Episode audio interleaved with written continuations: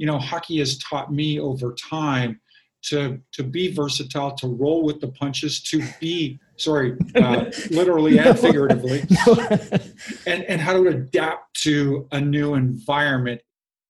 We all have our roles. We need to be part of a team, and there's you know identifying what's your skill set, mastering your skill set, but as well, you know, how do you introduce some collegiality into the dynamic that is your team? Your network is your net worth.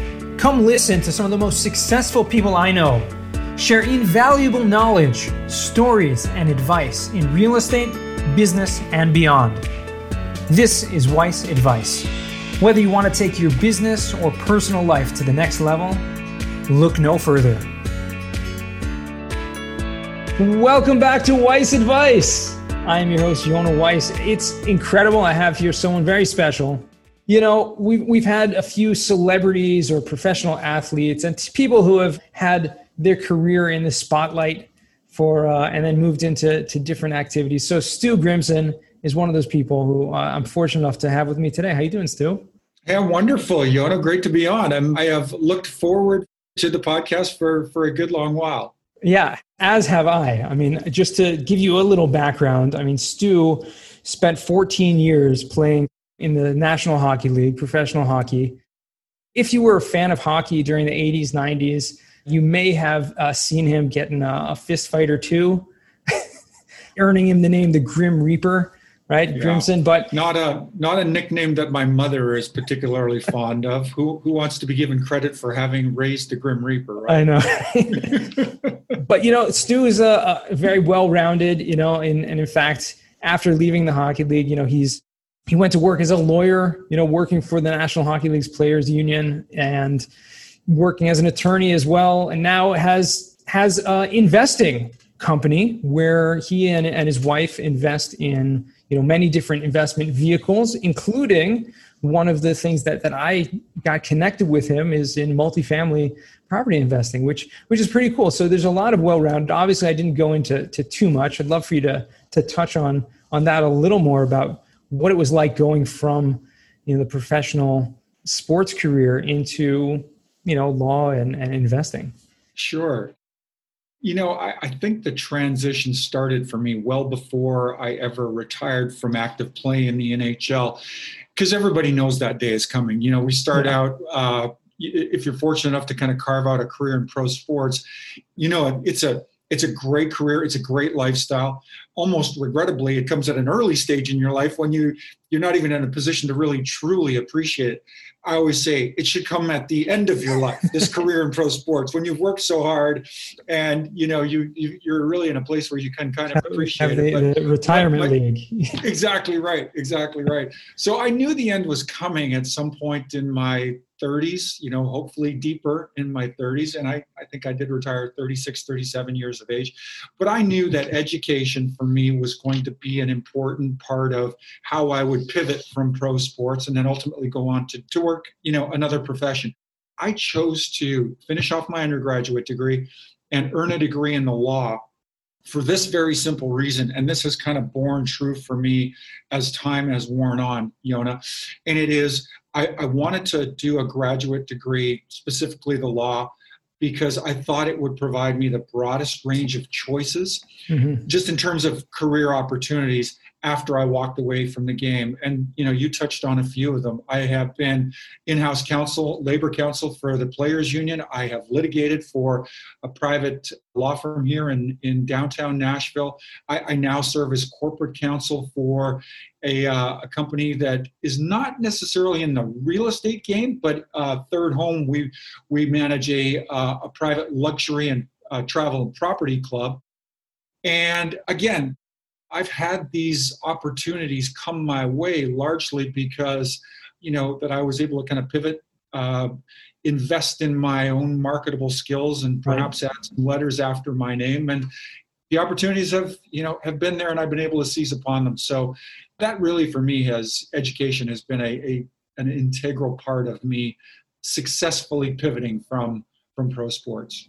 Yeah, that I mean, obviously, anyone who's in pro sports, as you mentioned, you know it's a, short-lived career. I mean, at yeah. the most, you know, any professional athlete, like the most is you know maybe 20 years, you know, 25 maximum. And yeah. and so as someone who starts off, you know, in their teens or early 20s, you you have you know many more years around to to Correct. take advantage of, and you know you may not have enough to retire on just from the uh, you know the salary during those years. And I think it's that's great that you're proactive, you know, immediately to kind of pivot into you know you're furthering your education and and bringing about those opportunities uh, I, I, I you know just a little background on on me and how uh, you know i was a big fan of hockey growing up you may not be able to tell but i, I played a little bit i actually was born in boston and moved to la when i was okay. in 1989 so right around when gretzky came to la sure. and so hockey took off in la but there's yeah. no ice rinks right so everyone played street yeah. hockey right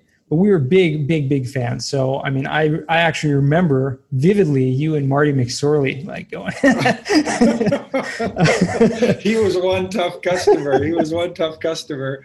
Rode shotgun for Wayne Gretzky for a lot of years. Marty McSorley did, but he was he was a great pro. Yeah. So I mean that to me that that's that's impressive. You know, when I see someone who is a professional athlete, and obviously you had your your ins, your outs you know, in that your bouts, so to speak. But to go into another field to be able to take that, what what kind of, uh, I guess, skills would you say you took from professional sports that has allowed you to kind of flourish in your uh, investing and your your furthering your career? Yeah, that, that's a great question. I don't know that I've ever been asked that, but it really is a great question. And, and, I will say this you know, I made the point about education and how much that you know really assisted me in kind of making a successful pivot from from you know a life in pro sports. But the game itself opened up a lot of doors for me. Yeah. it really did. The fact that you know you've had a career of some length in the nhl or in a professional sport kind of gets the attention of folks who you know whether you're involved in a specific real estate opportunity or some kind of a vocational opportunity it just kind of gets people sitting up in their chair but at the end of the day you know you as an individual you as a professional though the door has been open for you you got to kind of deliver. You got to be able to to bring some value to the table. And no question i think my background in education has assisted me in that way. But more to your point my background in the game i think for these reasons and you know i could probably touch on two or three at this point. When you spend really you know your your youth and your adult life to that point as you're kind of carving out a career in pro sports you're part of a team. Yeah. you're always going to be part of you know and for me in my situation i was very much a role player. I'm not a 30 40 goal guy.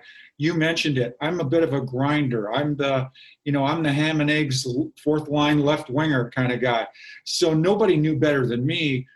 Essential to team success is you got to find a niche you've got to master your niche and you've got to do the best you can for your group each and every night out. You're all trying to build something in terms of, of club success. So that for me was, I think, a tremendous kind of background to grow up in because you know as we pivot and go on to do other things you at madison specs me here at third home or me as the, as the member of a law firm we all have our roles we need to be part of a team and there's you know identifying what's your skill set, mastering your skill set, but as well, you know, how do you introduce some collegiality into the dynamic that is your team? And that's you know that's kind of a relational aspect. That's probably one of the second points i picked up as part of my you know my part of the career in in pro sports is just how to work well with others. And i think you know hockey has taught me over time to to be versatile, to roll with the punches, to be sorry, uh,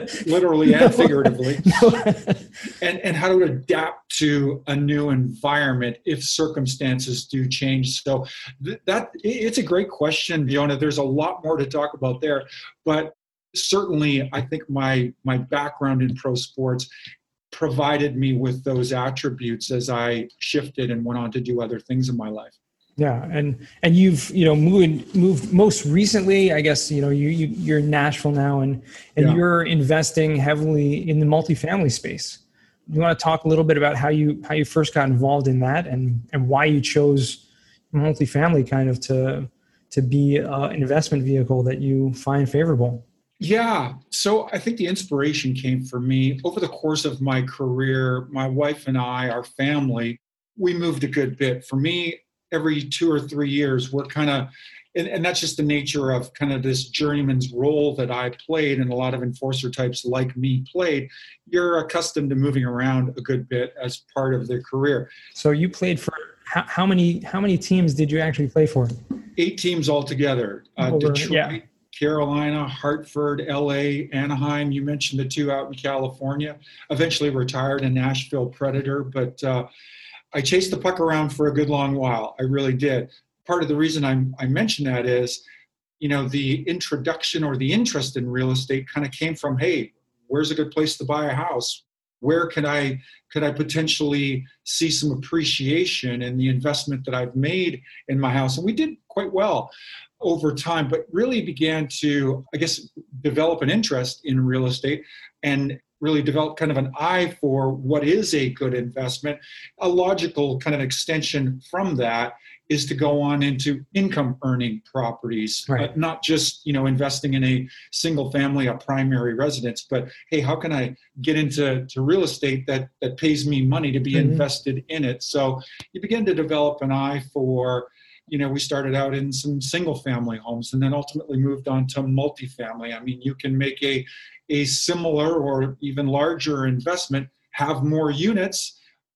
You've got economies of scale as you kind of get into properties that, you know, by virtue of multiple doors, each are paying you, you know, something in the way of net operating income to to be to be invested. So uh, have enjoyed that. I've really enjoyed, you know, developing an interest and some experience in that area. Yeah, that's awesome. And I want to just you know give a quick plug because uh, you you put out a, a book last year, mm-hmm. right? A kind of autobiography, right?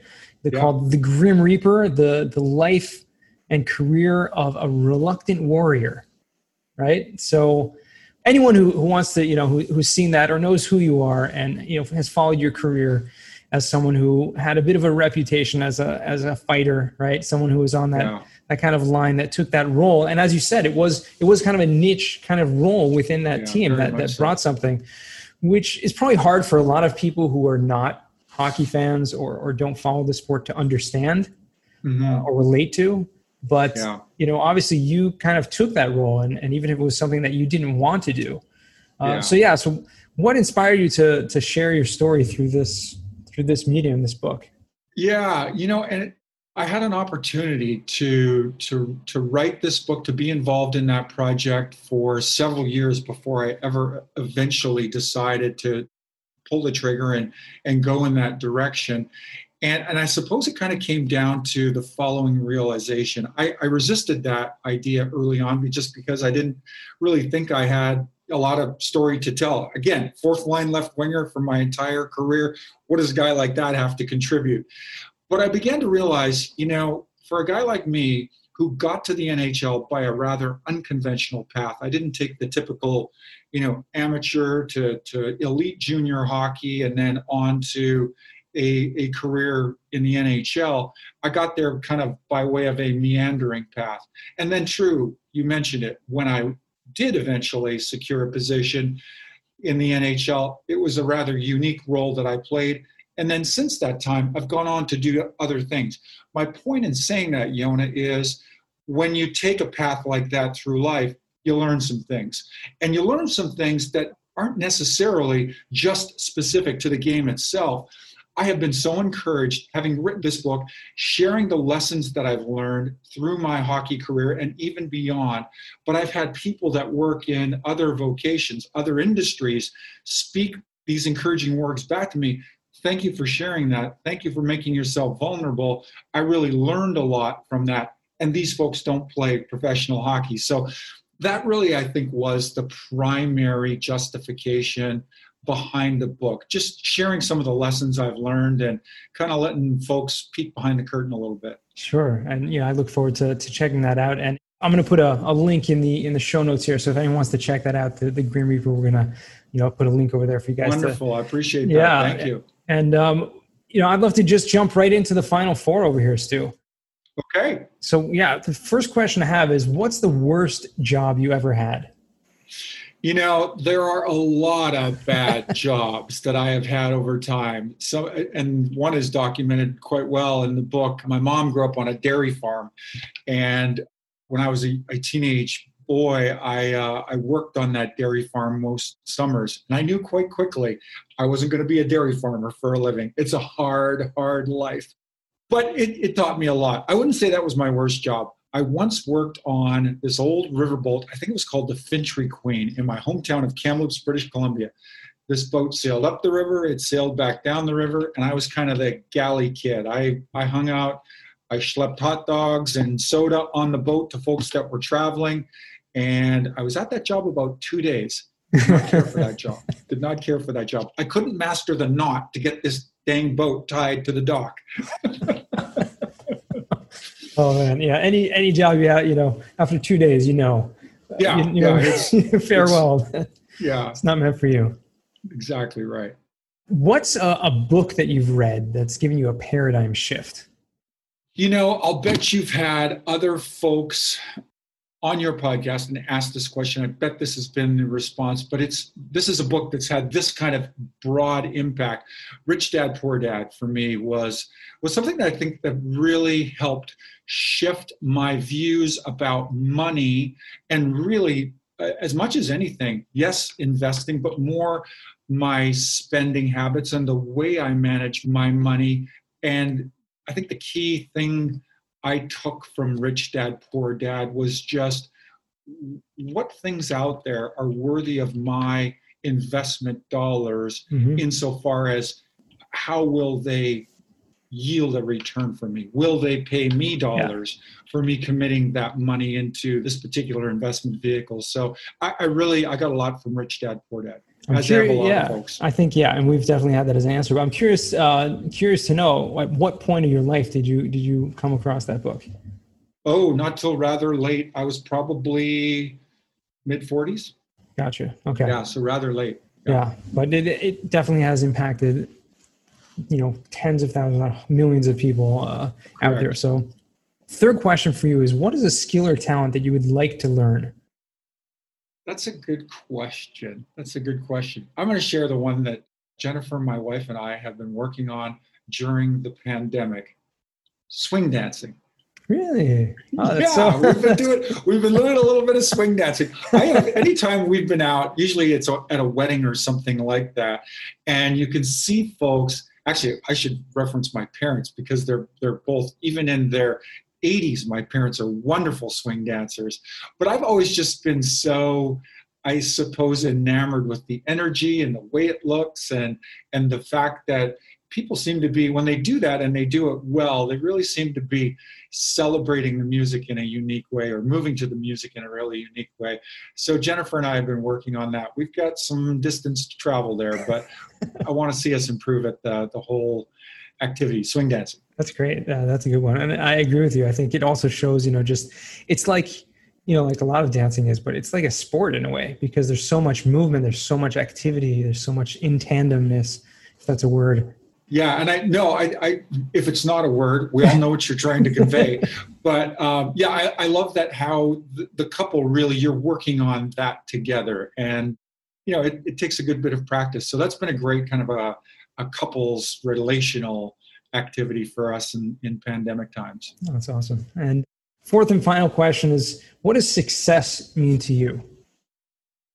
You know, the ability to live a life, and I, I really think I am, you know, close to arriving at this station in my life. I'm beginning to realize I've probably been here for a while and didn't realize it. Live life on my own terms um, if I don't like something that I'm involved in, the ability to walk away from it, even if it's something that pays me money, the ability to walk away from it because it just it doesn't suit my interests, doesn't suit my my needs and, and my ambitions at that moment in time. That you know, I, I realize to arrive at that station is a very fortunate one, and there I, I couldn't begin to put a percentage on that, but I know there are a lot of people in life that that never get to entertain or, or perhaps arrive at that destination. So that, that for me really is just the ability to be involved in the things that interest me, that challenge me, that I enjoy, and to, to be able to live life on my own terms. Hmm. Yeah, that's a really really great way of uh, of looking at that and, and, that definition. It's it's amazing to me because I find everyone has a different definition, and that's what's sure. that's what's so unique. And that's why I ask it. You know, what does it mean to you? And I think everyone is totally right because there because there's it's there's no wrong answer, and they're all beautiful you know ways of, of seeing that, and so that's wonderful. And I appreciate you uh, you know taking the time out here today and, and sharing this. Where can our listeners find you, or where can people reach out to you? Well, you can get to me in a lot of different places. I'm on Twitter at AS Grimson, stu.grimson at hotmail.com. That's my personal email address. You can certainly get me there, stu.grimson at thirdhome.com. If a luxury and private property travel club is something that interests you, Third Home is a rather unique concept. And in our next time together on a podcast, we can talk more about that. But I'm not hard to find. I'm not hard to find. Awesome. Well, thank you again. I appreciate you taking the time out here today and spending it with us. And I just want to wish you continued success. Thank you, Yona. I really enjoyed our conversation. I enjoyed our time together. Yeah. And to our listeners, thank you again for joining us. I hope you got a lot of value out of this. I certainly did. And remember, the best advice comes only when you ask. Real quick, I have one question for you. Did you like this episode? If you did, I want to ask you a huge favor. See, the biggest thing that helps this podcast grow and that will spread this message to the whole world is that if you leave a review, a rating, and subscribe to the podcast. What that does is it basically tells the platforms that this podcast is out on is that you like my stuff and I'm doing something right. So take a few seconds out of your day, hit that subscribe button, leave a rating or review. I would be extremely grateful. Also, I want to hear from you guys. So I want to hear some feedback. If you have any questions for future episodes, please find me on LinkedIn, send me a DM, connection request, Yona Weiss, and I'd love to hear from you.